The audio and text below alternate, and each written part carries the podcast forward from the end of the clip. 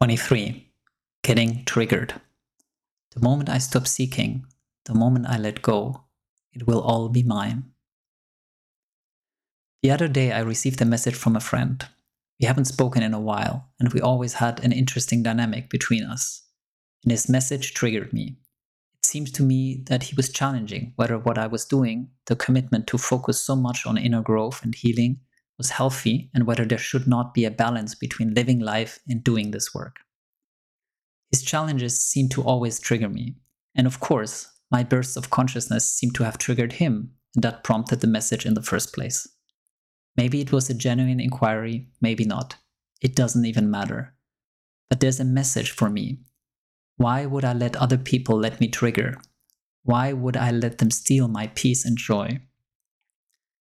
It is just a message. I don't have to like it. I don't have to agree with it. I can even ignore it. But the most powerful and liberating way is to be equanimous about it.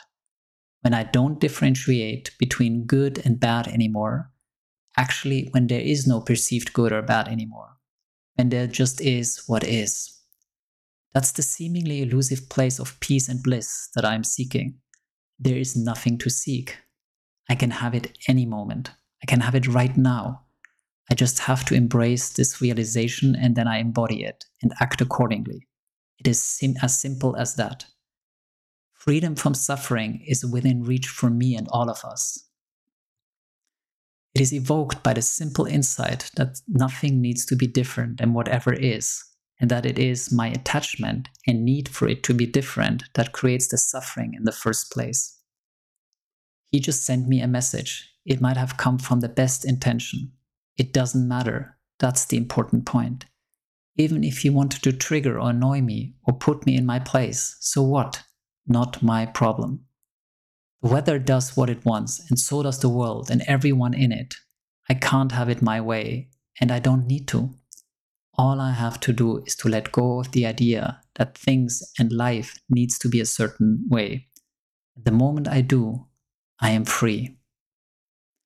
While it is that simple, it is harder to embody than say it. That's because I'm under the illusion of being a personality with an ego that wants to be understood, seen, loved, appreciated, safe, and comfortable.